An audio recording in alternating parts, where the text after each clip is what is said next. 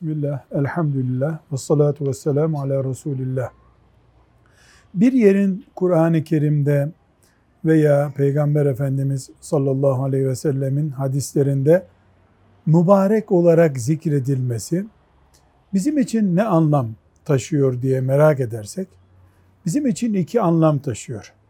Birincisi mesela Mekke mübarektir, Medine mübarek bir yerdir derken, orada dünya hayatının daha bereketli olacağını da anlarız. İkinci olarak da orada mümince hayatın sevap kazanma açısından daha bereketli olduğunu da anlayabiliriz. Velhamdülillahi Rabbil Alemin.